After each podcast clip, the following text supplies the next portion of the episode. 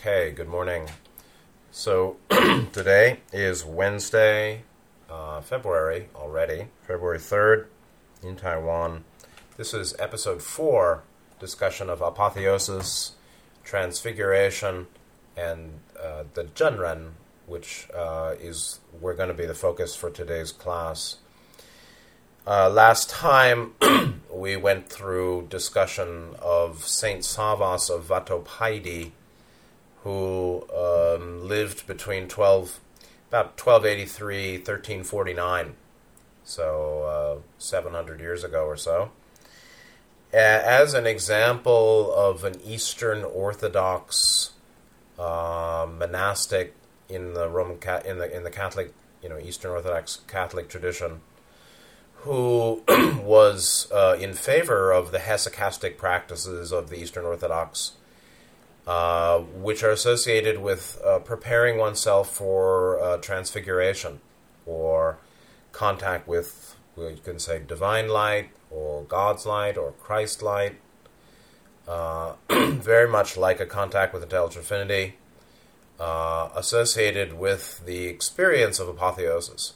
So, the hesychastic practices that the Eastern Orthodox do, which are very much about intensive prayer and ascetic practices, to prepare one for experiences of selflessness and non-duality and divine blessing, which in an Eastern, or in the raw material view, is contact with intelligent infinity, or an experience of access to intelligent energy, very much associated with 6 and 7 chakras.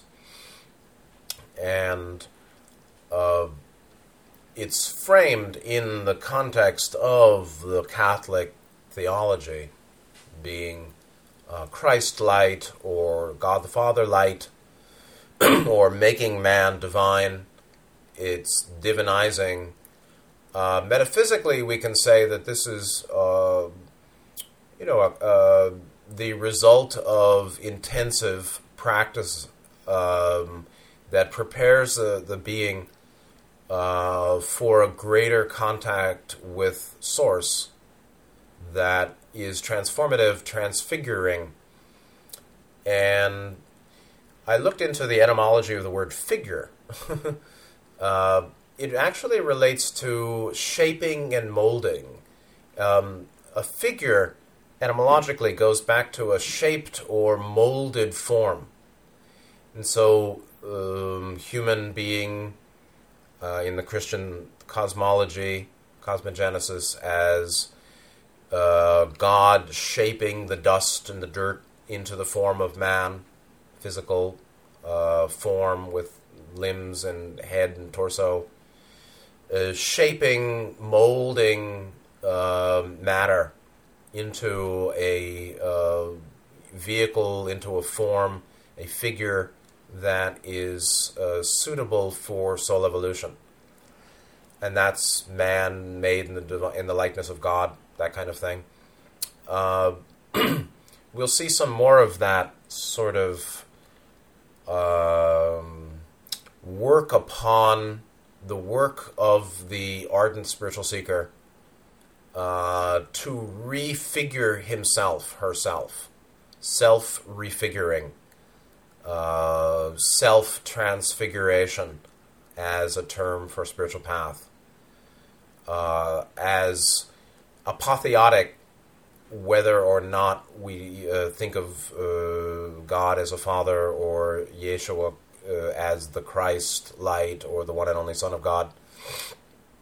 Those doctrines are not central, in my view, to a transpersonal, ecstatic, non-dual experience of divine light, or grace, or blessing that's associated with joy and profound meaning and value. And this is very much like contact with intelligent affinity, if not the same. So every tradition uses different terms for similar, or what is nearly the same spiritual transformative experience. And then they all have their doctrines, which they use, which ultimately are the context for interpretation. But beyond interpretation, there is some kind of raw experience of seven chakra transformation. And so,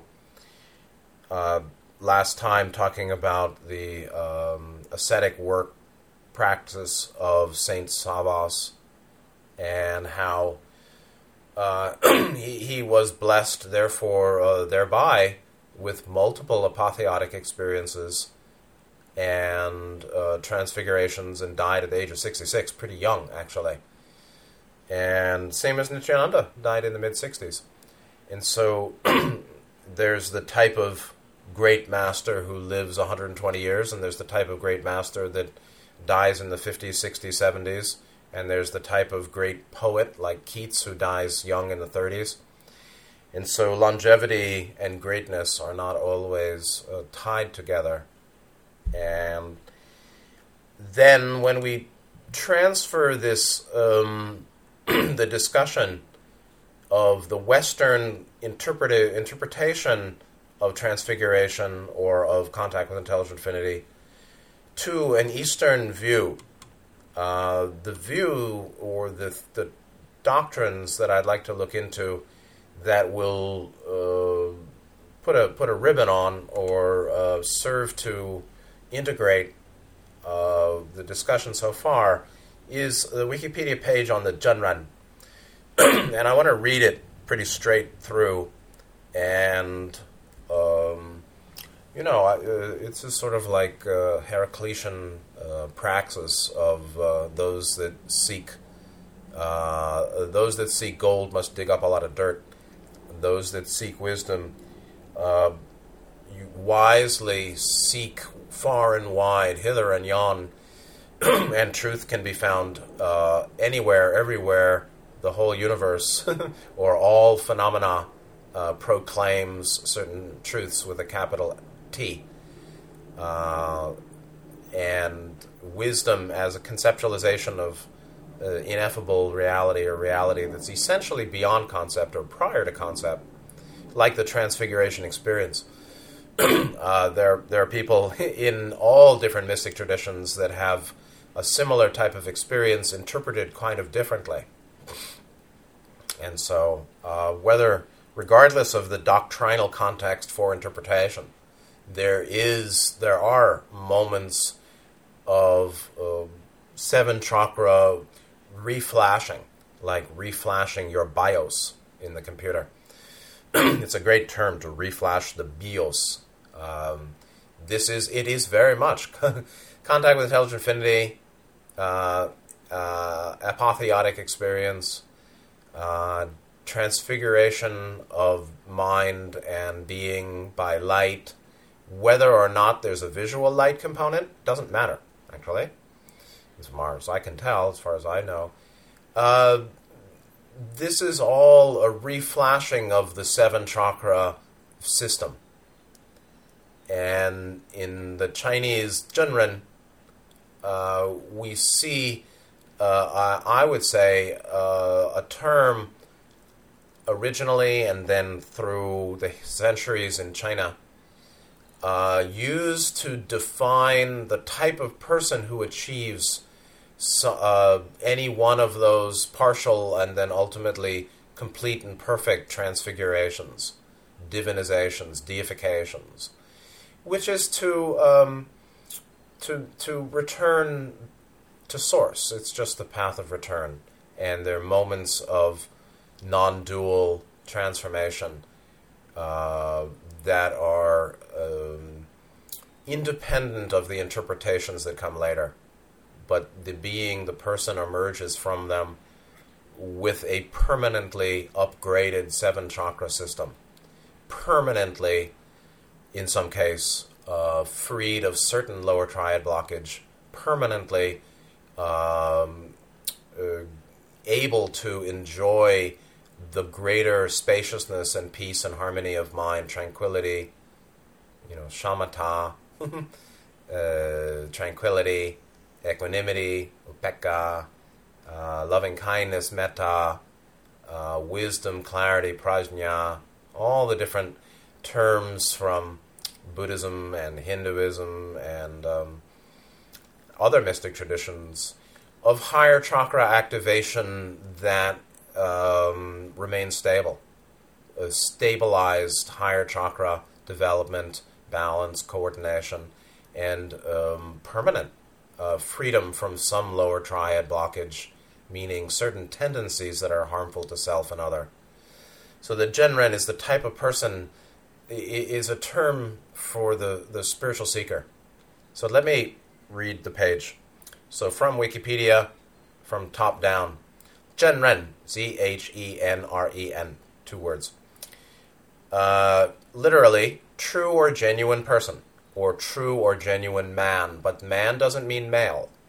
Man means human, and that's another matter. Some people are stuck with this view that if I say man, like postman, it means post-male. No, not necessarily. A spokesman, chairman, we have to say person. Well, you can say man if you understand that male man is human, the race of human, which includes genders of male, female. Some people don't like that. Some people think that's fine, whatever. So, Zhenren, literally true or genuine person, or man, is a Chinese term that first appeared in Zhuangzi, meaning Zhuangzi, meaning Taoist as Taoist spiritual master. Okay, well, that's how some people interpreted it. Roughly translatable as perfected person or perfected man. You see, today they don't want to say man. But in all the previous centuries, it was man, including male, female. Religious Taoism mythologized Zhenren. So you've got the Zhuangzi. Okay, I'll just read. Religious Taoism, which is not the same as Zhuangzi, which is philosophical Taoism. Religious Taoism mythologized Zhenren to rank above Xian, a transcendent or immortal one, in the celestial hierarchy, while Chinese Buddhism, Chan, used it to translate Arhat, or enlightened one. And the term would be equivalent to Adam Kadmon in Kabbalah, perhaps. I'm not sure about that, actually. It's the perfected being or the being seeking perfection. But it's generally the one who's completed. Is that a Buddha? Is that an Arhat? Well, again, everybody has different views. Linguistics. The common word zhen, the first portion of the word zhen, true, real, authentic, is linguistically unusual. It was originally written with an ideogram, one of the rarest types in Chinese character classification, depicting spiritual transformation. Ah, so it's spiritual transformation man or person. It originated in Taoist Dao De Jing. Okay, so that's before Zhuangzi, and does not appear in early Confucian classics. Mm-hmm. So it started with philosophical Taoism. It went on to religious Taoism. It went on to be used by Chinese Chan, and also later Confucian usage. Characters. The archaic, and you'd have to look at the page to see the difference between the archaic character and the reduced character. They are quite different, and they're very interesting. The archaic Chinese character was reduced into another character, which is the traditional Chinese character, simplified Chinese character, and Japanese kanji. And the modern character appears to derive from wu, stool, like a seat, under zhi, straight, but the ancient, and that's what's more interesting to me, the ancient character, which looks like a seat with two legs, the wu or stool, with a box, which looks like the person, a well-organized rectangle with two lines within it, sitting on the seat supported by a two-legged stool, with above the box, actually, and separate from the box, another kind of L-shaped character with two projections going diagonally up to right, upright, from lower left upright, on the upper L-shaped, very small L-shaped figure or line above the box, which is seated on an L itself, which is supported by two legs like a stool. So you've got some kind of ascending micro character, little character or portion of the character above the box, looking like an L, where the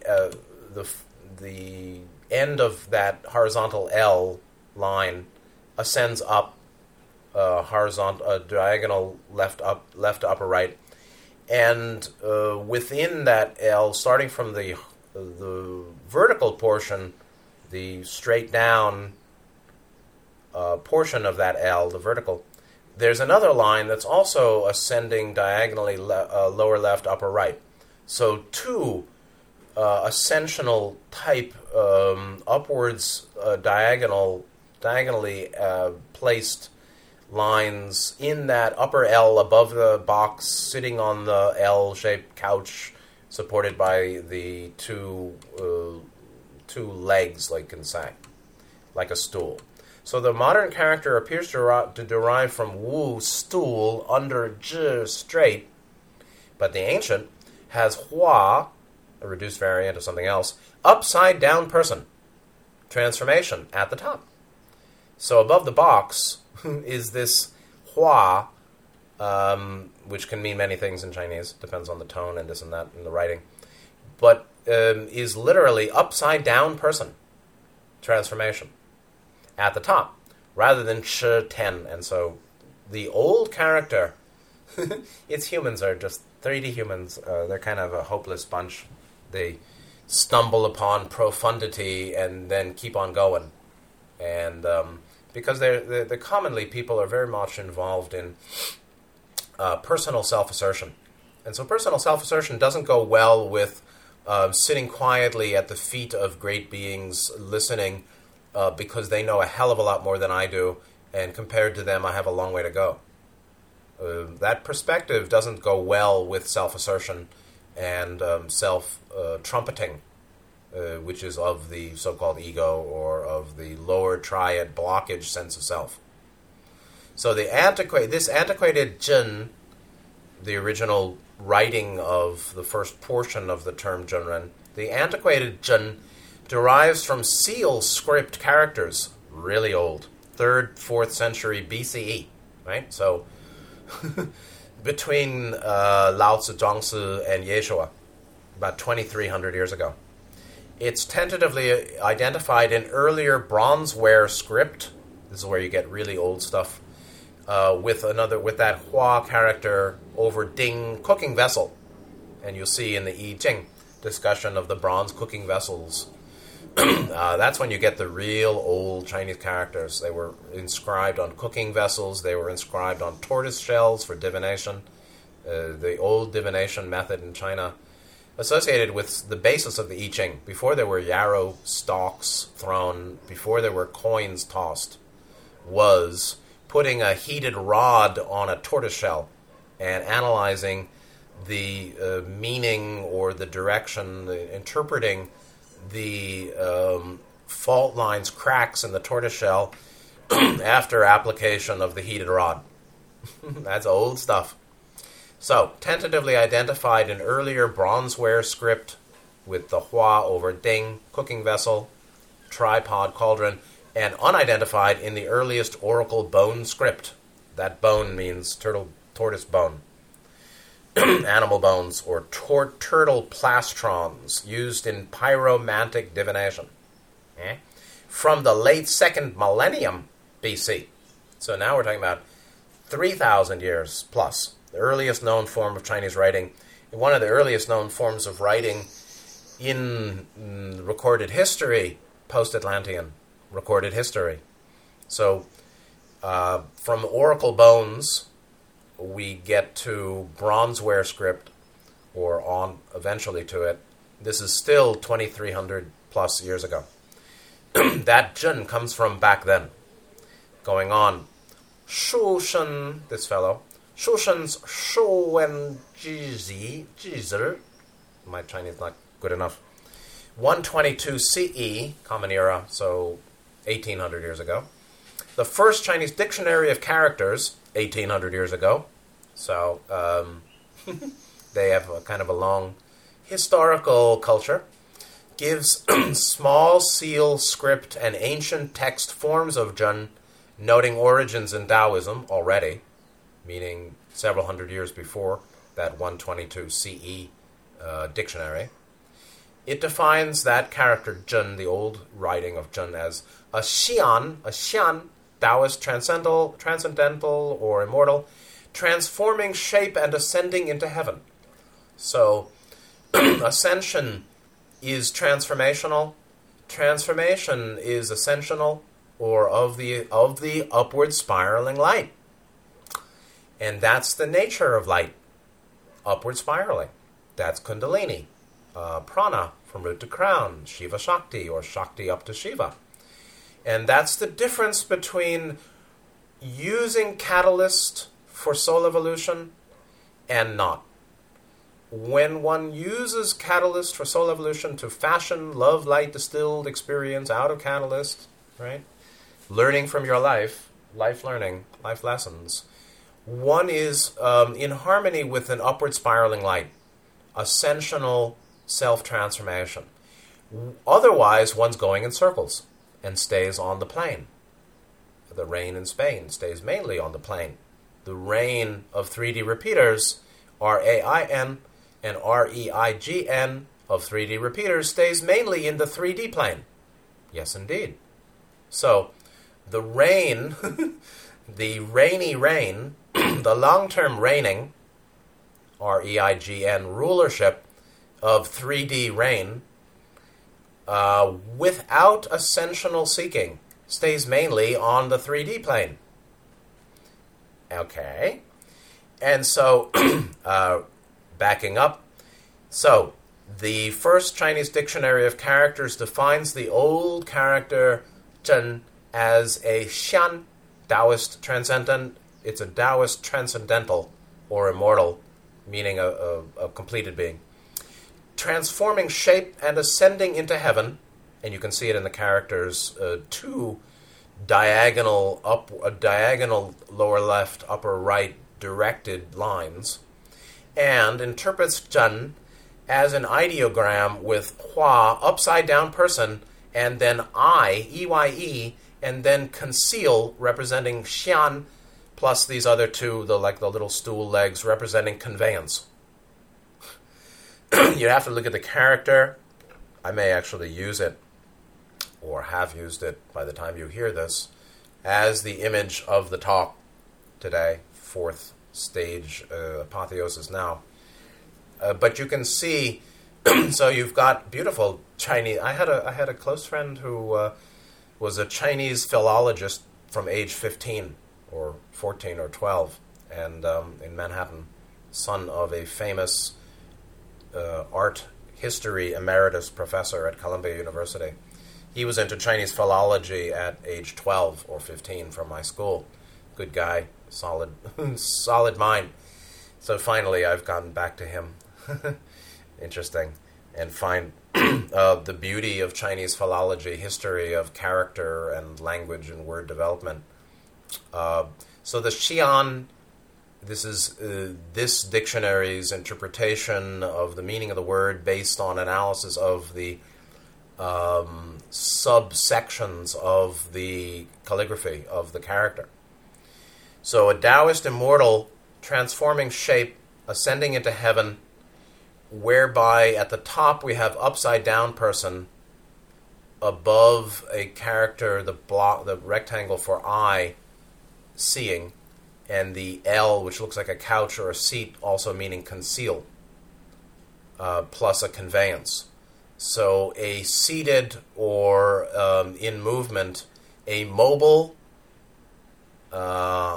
concealed eye, upside-down person, hidden vision, or seeing the hidden, a mobile, upside-down, transpersonal, spiritual-seeking person, a mobile or motile or freely moving upside down person seeing the hidden. Zhenren. How's that? Not bad, I think. Conceal eye can be the eye seeing what's hidden or focused on the hidden. It can also be that his vision is hidden. But upside down person, I would say here links to seeing the hidden, freely acting, a free agent, upside down person with vision and seeking focused upon the hidden and the inner and that which is the metaphysical ultimately.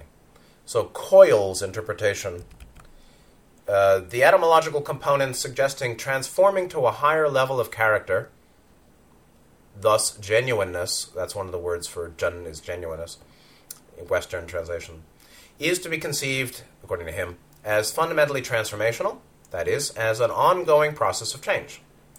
As Wang Bi, and this is another interpreter on the I Ching and Confucian classics, Wang Bi, 226, 249 CE, right? So the middle of the 3rd century. Commentary on I Ching. This, my friend was into this, actually. He was reading Wang Bi in the original Chinese when he was 15 years old. Mm-hmm. As Wang Bi's commentary to the I Ching suggests, Zhen is in constant mutation. Right. By envisioning a new image, it appears with Zhen, the writers of Lao Tzu and Zhuangzi wanted to distinguish their teaching from others. Actually, the old character is great, but, everybody wants to change, so... maybe that's the case, maybe not. Transforming to a higher level of character. Continual seeking, continual transformation. Ascensional, ascending, upward spiraling, seeking a higher and higher level. Nityananda said every moment is a test, so that we can go higher. Higher what? Higher means expanded consciousness. Expanded consciousness means more free. It means less dukkha, more sukha. Less pain, more ease. It doesn't necessarily mean more desires fulfilled. It certainly means less desires arising. It doesn't necessarily mean better. It can certainly come out as better and better. Every day, in every way, I'm getting better and better. That's the goal. Yeah, sure. That's the goal. Those affirmatory or affirmational approaches, I think, are commonly avoidant or spiritual bypassing. I can say every day I get better and better in every way, but that doesn't make it happen. And that may indeed avoid some deep pain I'm carrying in my heart or my body or patterns of behavior or thought and belief that are distorted or harmful. And those have to be considered too, not just parroting endlessly a phrase for real seven chakra transformation. But we can see that even in the roots of the character, and this is why I chose this term, Zhenren, to cap or integrate the discussion starting with Yeshua's apotheosis and Transfiguration on Mount Tabor and St. Savas as an example of the hesychastic practitioners from the Eastern Orthodox Church that put to practice and realized what transfiguring divine light experience is all about, and they paid a great cost. They basically dropped the sensual and dropped the social and did massive vairagya renunciation and were received the higher because St. Savas, so fully renounced the lower.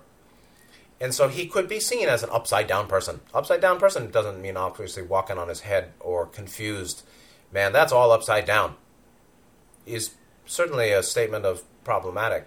So that's all upside down means what should be at the below isn't below, and what should be above is not. It's a disordering. But the Zhenren is a reordering.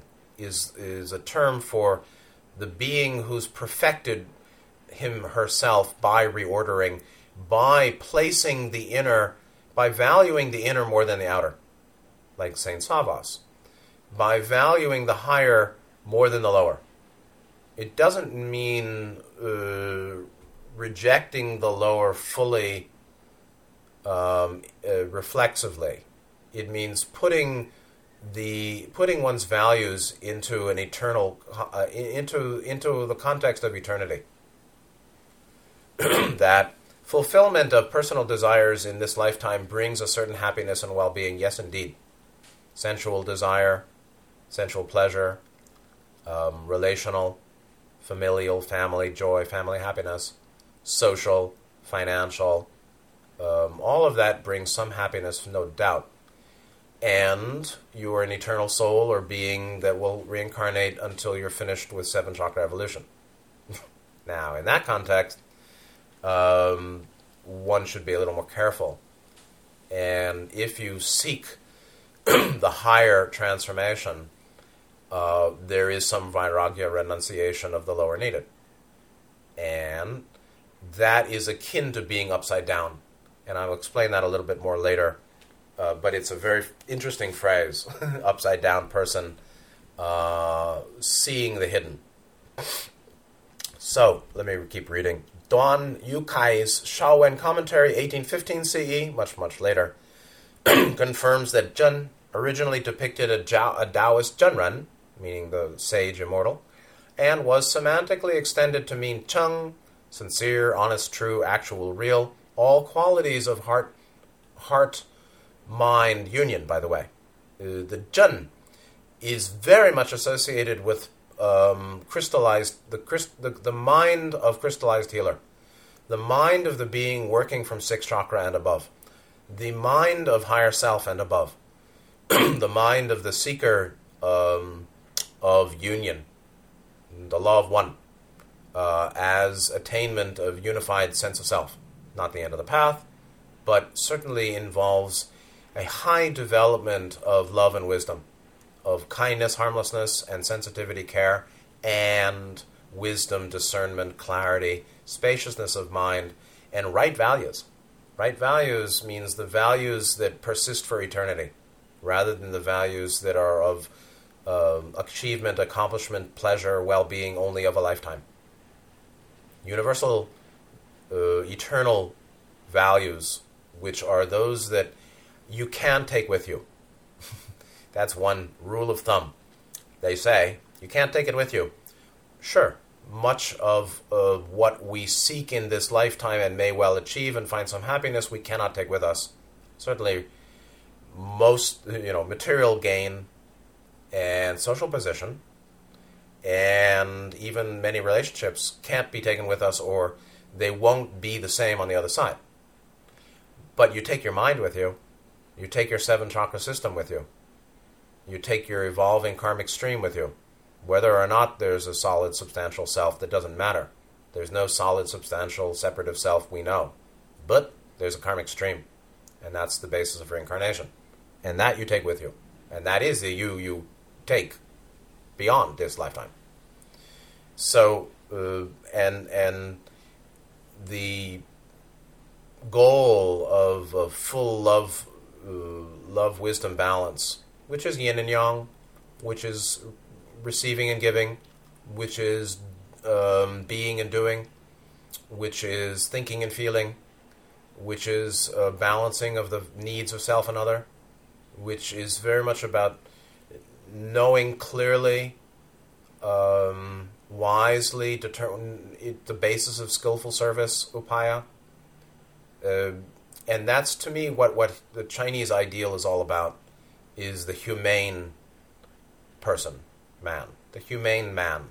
So let me just say, I like to use the word man, maybe because I'm a male, but I don't see it, and I'm using it not to disparage female gender, but only to be more inclusive. I think it's capital M, not small m, not personal Scot or male. It's the family of man, the race of man, the human, the state of human being. And so the true man or being, because a male is not a male and a female is not a female. It's just gender of body of a certain lifetime, and it has its basis in higher self imbalance in love wisdom. But higher self is the true transgender, of course. And so I don't mind using the word man, but the humane man, the humanity, humaneness, benevolence, the gentleman according to Kongzi, Confucius, the gentleman. What Lin Shi said, the true man without rank, very much about higher self.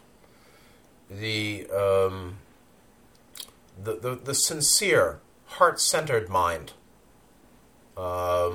is very much embodied in the term Zhenren. So this Shuowen commentary explains the ideographic components, right? So we're talking about components of the ideogram overall. In the Taoist Xian terms, one of them, the what looks like a little L at the top with two lower left to upper right ascending diagonal little lines. Xian, Hua, that top means change or transformation. The middle character for eyes or vision. And then the lower L, which could be a seat or the basis for eyes, being conceal or invisibility. And it notes three traditional Xian conveyances into the heavens. All right, at the bottom. And so it's a freely conveyed being with either hidden eyes or eyes focused upon the hidden and the subtle in continual change and transformation. That's the one that gets apotheosis. That's the result of apotheosis. That's what's the basis of apotheosis. Everything is done by God, the Logos, the Creator, sure, you can say, but not everything, not the same things happen to everybody. Oh. And so, God does this and God does that, says Catholic theology, East and West, or Roman Catholic and Eastern Orthodox. God does this and God does that. God does grace and God does transfiguration, apotheotic light dispensation, sure. But some get it and some don't. Why? Because of that person. Of course. And so grace is of source, but those that receive grace have made themselves receptive by hard work, by this perspective of the Zhenren.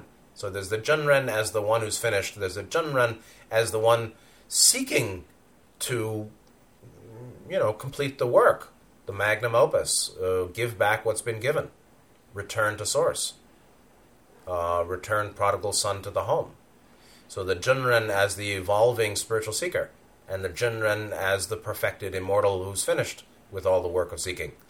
But the attitude is deeply responsible. Everything happens to me, I made. Whatever I get, I deserve it. Whatever it is, I deserve it. Because I made it, or I co-created it, or I set the causes and conditions, which can even mean, I read about some disaster on the other side of the world. I didn't make it happen, but I made it that it's now in my field of awareness and thus impacts me as catalyst, and whatever reactions I have to it, I made that too. By particularly the decision of coming to live in this world. So the Zhenren as both the completed sage and the evolving spiritual seeker, or a person who's centered in love wisdom, whether they're seated or eternally conveyed along a path, their eyes seek to see the invisible, and they are somewhat hidden, and their highest aspect is a commitment to a continual change and transformation. Then Duan, the one who wrote the commentary, differentiates two semantic sets of words written with Zhen, with that Zhen phonetic element, and the different radicals. The components are called radicals. The first words basically mean tongshi, real, solid, substantial, to substantiate, to fill out, or strengthen. And then there's a whole long list of words here. First words that mean real, solid, substantial, to fill up or to strengthen. And the second actually mean crown of the head, or top, tip, summit, prop up, or to fall down. So top of the head is associated with fall down. You only lose when you got a lot to lose, and those that lose the most had the most. Those at the top have the most to lose. And a falling down is most characterized by a being elevated prior. So, all very interesting. So, up at the top, tip-top summit can also be translated as fall down. Strange. So these are, anyway, two sets of words associated with analysis, philological, analysis of the radicals of the ancient term Zhenren, and then its reduced form. It's just a different character of Zhenren. And you can look at those if you care, but this idea of being real. The upside-down spiritual seeker is the real one, seeks the real, seeks to be free of Maya, right? Seeks to be free of illusion, seeks to be free of understanding limited by limited perception. Limited understanding born of imperfect perception, which gives rise to somewhat distorted conception, and thus distorted experience and belief. So there's a cycle, we can say, as I said before, perception, conception, experience, belief. We believe what we experience, which itself is a conceptualization of perception. The raw perception, we can only conceive. I had this long talk with my friend, a client in the Middle East, about the nature of the cycle of perception to conception to interpretation and belief. Our experience, there's experience prior to conception. That's the raw perceptual experience. Then there's the experience that comes after conceptualization, or with samskara, right? Fashioning, fabrication, fourth skanda, sankhara, samskara, conceptualization, add-on, narrative, right? If you're enraged and you stop thinking, are you still enraged? You're not enraged. No. You are certainly in what could be called a distorted sensory body-mind experience, but you can't quite be... If you don't think I'm enraged, you're not enraged. But there is a problem. There is an issue. There is a disturbance out of equanimity, clearly. It's particularly sensory, or at least so my conceptual view says, because it's all conception, right? Is the body outside the mind, or is the mind... does the mind include the body? Is there anything outside the mind? Is the mind even real? Is interpretation or conception eternal, abiding, substantial, indestructible, true and valid, or not? It's all relative. Relative to what? Relative to conception. And conception comes after something we can conceive as perception or raw experience. There's a phrase that... I either dreamt it, or I was told it, or I found it in the raw material, or found it somewhere else. Now I can't find it. Something like, the fact of all experience is timeless. That's but the act of knowing occurs in time and space. So in that hypothesized cycle,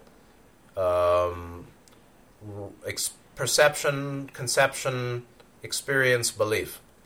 There are other ways to do it, of course. The first perception is what I would what's in that phrase as the fact of all experience. The fact of experience is prior to conception, and that's a conception, that there is an experience happening here. Now, really, it's all a dream, so from a higher view, there's never been an octave, there's never been a creation. It's all a dream in the mind of intelligent infinity. It's all dream. Well, yeah, but if I have some pain in my body, it seems pretty real, and I better do something about it. So, okay. That's called the two truths, relative absolute. But this notion of the fact of all experience is timeless. The act of knowing, which is moving that raw perception prior to conception into conception, and therefore into the formulation of my experience, which then gives rise to our beliefs about me and my experience and the world and good and bad or proper or improper or what I desire and my preferences, is occurring in time and space. So time and space is born of the conceptual overlay upon the fact of experience that is timeless, is one way to say that there are two truths, and the second, the relative comes out of the absolute, and the absolute is transconceptual, and that's what Gautama said. Even consciousness, subjective consciousness, is born of ignorance or avidya, and at the end, there's no arising of perception or consciousness for the one that's free of all avidya. No arising of perception or consciousness. That's the real Zhenren, way beyond balanced love wisdom, but seven chakra perfection. And that's another meaning, chong, the real. The real is, in this case, tat, same as in Advaita Vedanta. So the absolute truth also could be called tat or sat. Tat, like Tathagata or tatva, meaning such, thusness, thus or such, or as it is. Tathagata for Gautama, the one, the such come one, the thus come one, the one who just is. So tatata, as suchness, as it isness, thusness, as reality beyond, prior to, independent of any act of knowing, which occurs by perception and conception, and subjective consciousness. So beyond perception and conception and subjective consciousness, there's no longer act of knowing. There's omniscience. Omniscience is I am totality, and all is known. And there's no more I even, obviously. And so that's the real, that's tat, that's sat, sat-chit, the ananda of sat-chit, sat-chit ananda. That's the real. The real is the fact, the nature of reality or reality that stands independent of our relative truth naming, nama, based in distorted, limited, seven chakra. You know, seven chakras have to be transcended too, you know. The one that lives in sat or tat, suchness, thusness, as it isness, reality, the deathless, is free of perception, free of conception, free of subjective consciousness, is at one in totality with universal boundless awareness until going back to intelligent infinity, of course. And the Zhenren is the one that goes that way, and somewhat poetic term for the one who's achieved that. Although I think there we can explain it more today than 2,000 years ago. Or at least I'm trying. Going down the page to etymology. Let me just see time. Going down the page to etymology. I think this is beautiful. I hope you like it. The modern standard Chinese pronunciation of zhen, or is true or real. True is a love-wisdom blend. There's no true wisdom without love. And there's no perfection of love without honest assessment of reality. Reconstructed Middle Chinese and Old Chinese pronunciations include some other one, Tin, from Bernard Kahlgren, a very famous, important person in Chinese philology. My friend was studying Kahlgren in high school. Mm-hmm. And then some Japanese fellow Todo envisions that the original upside-down Zhenren ideograph pictured a sacrificial victim. You see? The Japanese thinking, right? Sacrificial victim falling into a burial pit, being filled in. Mm-hmm. And the Giza pyramid is a Death Star weapon, according to some. So humans, if they can turn things upside down, they will. It's Murphy's Law, I guess. So that fellow believed that Zhenren was associated with being killed and thrown into a pit and buried. Okie dokie. And that's why the Taoists used it. Mm-hmm. They turned it around. And then some other fellow uses other interpretations. So the section on semantics, the root word of Zhenren as Zhen is, again, true or real, factual, genuine, authentic, actual, really, truly, indeed, which has a special Taoist meaning of a person's true, original, undamaged character, right? The uncarved block. Nityananda said that something like an infant before the age of 6 months is in some kind of non-dual, perfected mind awareness state, but can't identify it or use mind. And that's akin to the uncarved block in Taoism being authentic. The ultimate sincerity without artifice. And that's very much goes into the term Wu Wei.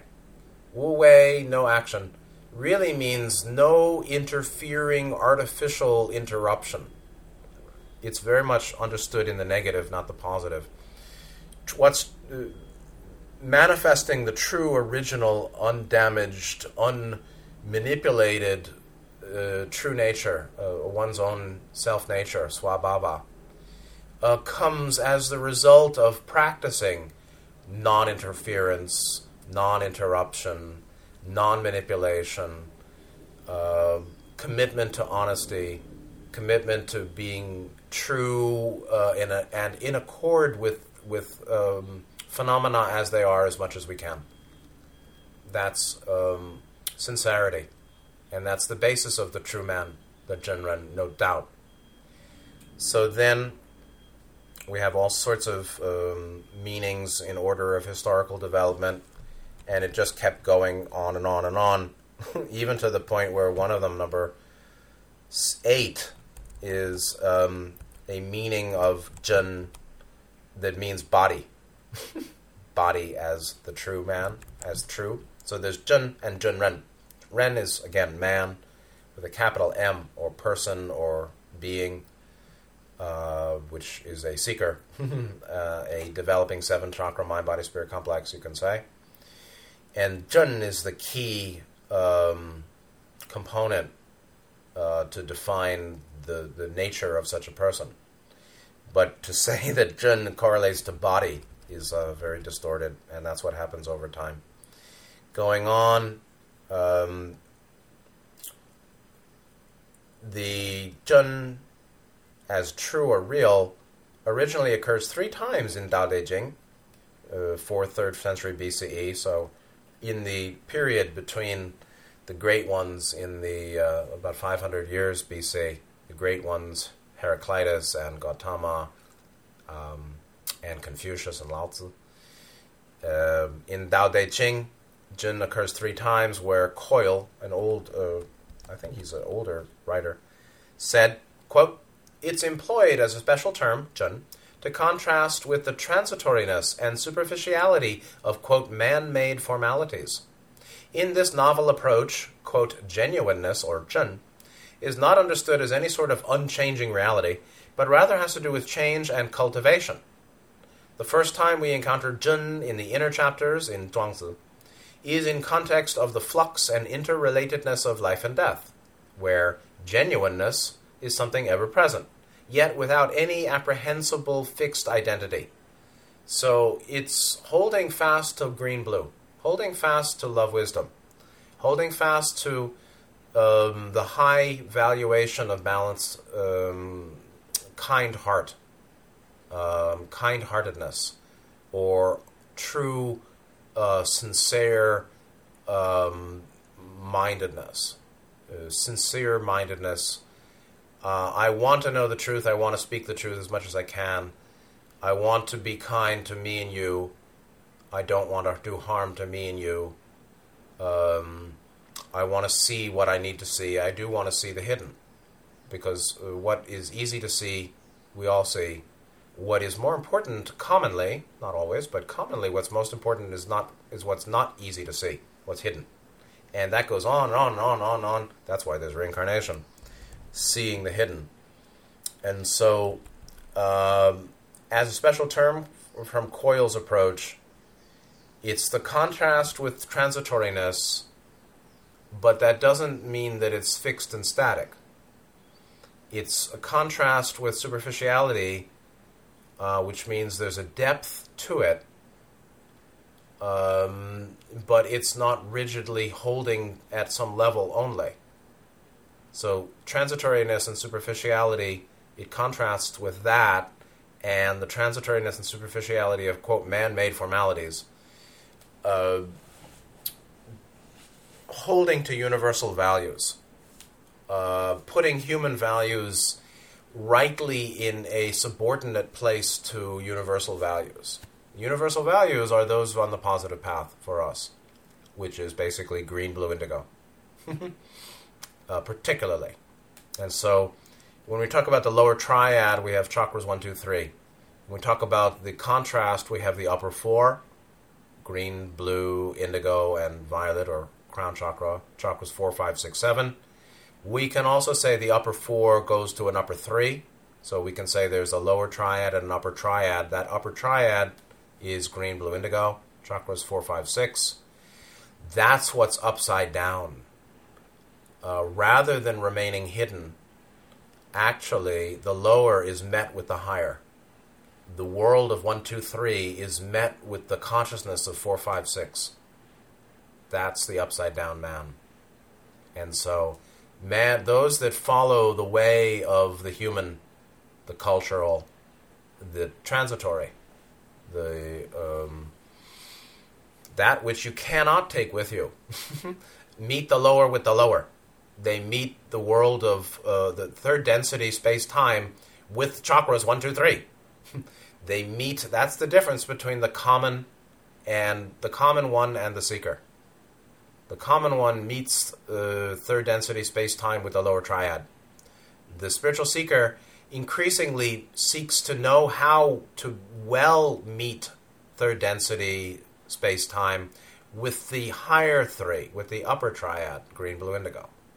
Meeting the lower with the higher is the upside-down man.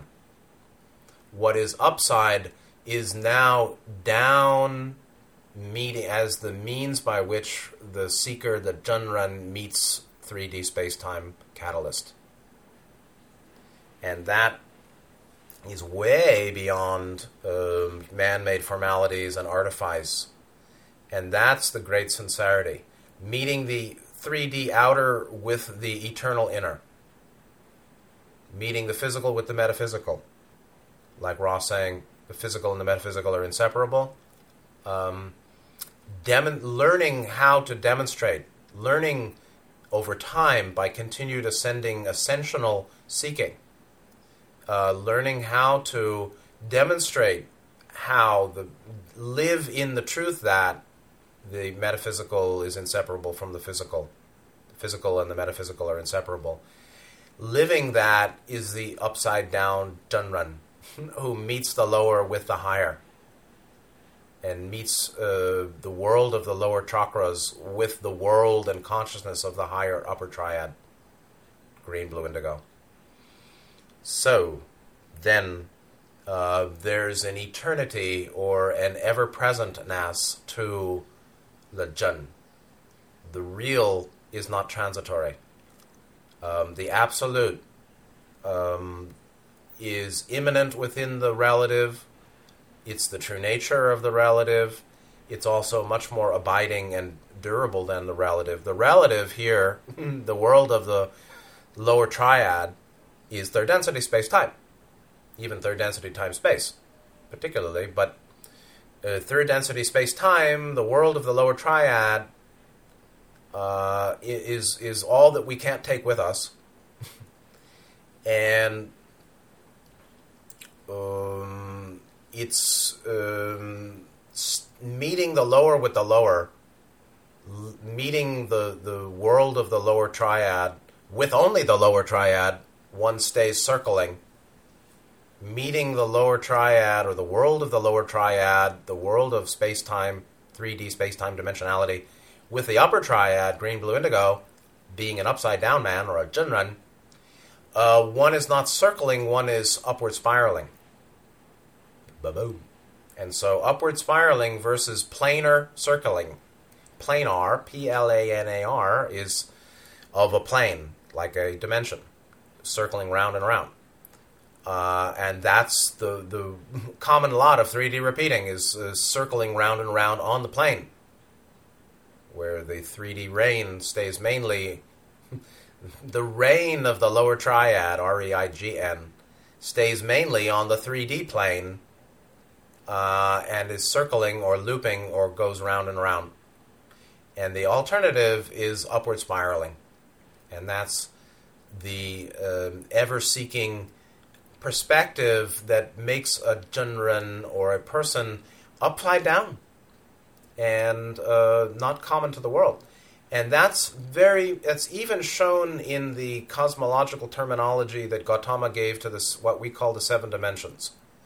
The Triloka, rupa loka, arupa, well, it's kamaloka, arupa loka, kamaloka, kamaloka, rupa loka, arupa loka. Kama means desire or longing or lust or craving, comes out of craving. Rupa means form, or somewhat abiding. And arupa means formless or non-abiding or insubstantial, evanescent even. This is a threefold division of what Ra calls the seven densities, very much associated with the threefold division of body, mind, spirit, very much associated with the lower triad, the higher two or three, and then the crown, the head chakras, 6, 7. So you can say that kamaloka is the world of third density, physical and non-physical, space-time and time-space-astral. Rupa loka is particularly 4th and 5th density, or 4th and 5th and even up to higher self. And arupa loka, formless loka, or... super insubstantial or subtle, is 6.6 and 7th density, or just 7th density, whatever. But formless, the formless realms clearly is 7th density. How much of 6th density could be called formless, I don't know, but you can say that as light is a form, Ra said we become light, and they're just in 6.6 or so, or 6.7. Most of 6th density could be considered upper rupa loka. 7th density clearly is arupa loka, and perhaps 6.7, the end of 6th density, is also the beginning of arupa loka. But the two of those three loka, rupa and arupa, 4th and 5th and 6th and 7th density, are named by the quality of the substance of dimensional light, rupa or arupa, form or formless, which really means subtle, subtle enduring, or subtle insubstantial, formless. While third density, or the lower of the third of the three loka, or the first, if we're going up, is kamaloka, desire, associated with human mind. And so kamaloka is thusly named kama, not on the basis of the nature of the light, but on the nature of that particular density, the metaphysics of that density, but the metaphysics or the spiritual nature of the minds of those in third density being filled with desire, meaning us, meaning it's so impermanent and so insubstantial and so disintegrative or transitory or unstable here. The nature of this density of light is so unstable that the mind of those that are only working from the lower triad or a third density native, or us when we're stuck, is continually craving, hungering, grasping, longing, and desiring. It's just the way it goes. And so beings in kamaloka are eternally hungry, desiring. Beings in higher densities or of the upper triad or the upper quadrant are moved into transpersonal, non-personal, impersonal quality of light and consciousness. So consciousness is particularly personal here. Consciousness is particularly transpersonal in the higher 4 densities. It's a big difference. And the Zhenren is the one who seeks seeks the consciousness of the higher densities or the the manifestation of their true nature, or which is called total perfection, or which is of a total perfection, even though they're down here on the ground. And so there's a freedom from, there's a distance, the renunciation of the way of continual desiring, to seek to be in harmony with universal principles of reality, which really are personally anchored by green, blue, indigo, the upper triad. And to know, I mean, if you really want to know what that's all about, do a hard, long study. What is green ray consciousness? What is blue ray consciousness? What is indigo ray consciousness? Know them well, and you'll know the nature of the ascension of the spiritual seeker and their finding. So, going on, and I will end very soon. I'll just close this last section here that began with etymology. It says, one of these three Jin usages describes Dao or Wei, and the other two describe De, integrity or virtue, or power, spiritual power, Dao De, right? There's Dao, the Way, there's Dao De, which is the integrity or virtue or power of the Way. The greatness, rightness, power of Dao is De. So one of them, there are three usages, interestingly, in Dao De Jing. One of them pertains to Dao, and the other one, and two others pertain to De. And here are some of the quotes with antiquated translations. How cavernous and dark, yet within it there is an essence. Its essence is quite real. Within it there are tokens. Old translations are weird. Next. The greatest whiteness seems grimy. Ample integrity seems insufficient. Robust integrity seems apathetic. Plain truth seems sullied. Next, cultivated in the person, integrity is true. Cultivated in the family, integrity is ample. Cultivated in the village, integrity lasts long. Integrity is the. And you can really say that they're synonymous or comparable, the terms Jin and De, Jin and integrity, and Jin and Dao. And so this is what? Dao De Ching 214154. Let me see if I can get this for you.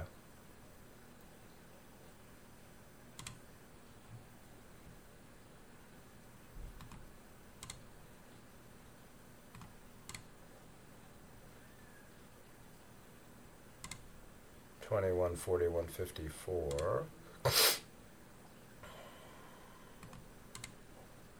right. Dao De Ching 21,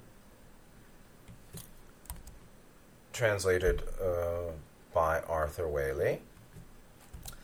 Such is the scope of the all-pervading De, that it alone can act through the Dao. For the Tao is a thing impalpable, incommensurable, can't be measured, commensurable, incommensurable, incommensurable, impalpable, yet latent in it are forms, impalpable, incommensurable, yet within it are entities, shadowy it is and dim, yet within it there is a force, is nonetheless efficacious. From the times of old till now, its charge has not departed, but cheers onward the many warriors, or Zhenren. How do I know that the many warriors are so? Through this Dao or Dao De. Dao De Ching 41, also translated by Waley. When the man of highest capacities hears Dao, he does his best to put it into practice. When the man of middling capacity hears Tao, he is in two minds about it. When the man of low capacity hears Tao, he laughs loudly at it. If he did not laugh, it would not be worth the name of Tao. Therefore the proverb has it, quote, "The way out into the light often looks dark. The way that goes ahead often looks as if it went back. The way that is least hilly often looks as if it went up and down. The de that really is loftiest looks like an abyss. What is sheerest white seems blurred. The de that is most sufficing power looks inadequate. The power, or de, that stands firmest looks flimsy. What is in its natural pure state looks faded. The largest square has no corners. The greatest vessel takes the longest to finish. Great music has the faintest notes. The great form is without shape. For Tao is hidden and nameless. Yet Tao alone supports all things and brings them to fulfillment." And Waley 54, and it'll close today's class. "What Tao plants cannot be plucked. What Tao clasps cannot slip. By its virtue alone," could be de, "can one generation after another carry on the ancestral sacrifice. Apply it to yourself, and by its de you will be freed from dross. Apply it to your household, and your household thereby shall have abundance. Apply it to the village, and the village will be made secure. Apply it to the kingdom, and the kingdom shall thereby be made to flourish. Apply it to an empire, and the empire shall thereby be extended. Therefore, just as through oneself one may contemplate oneself, capital O, so through the household one may contemplate the household, capital H, meaning the ideal, through the actual personal time-space or space-time manifestation, we may contemplate the ideal of it. So, therefore, just as through oneself one may contemplate oneself, so through the household one may contemplate the household, and through the village one may contemplate the village, and through the kingdom one may contemplate the kingdom, and through the empire one may contemplate the empire. How do I know that the empire is thus, or is so? By this." By ta-ta-ta, suchness. And so that's it for today. Thank you, Arthur Waley. Next time I want to continue with the reading through of the Wikipedia page on Zhenren. Beautiful stuff. And I don't know, I feel much closer affinity to this than to Eastern Orthodox or Western Roman Catholic theology or praxis or philosophical, the ontology teachings of what is being and soteriology, or the path to salvation. But everybody's got their own thing. So, in any case, I hope it was useful to you. I hope you're well. Stay warm in the winter. Take good care of yourselves. Thanks again, and good night.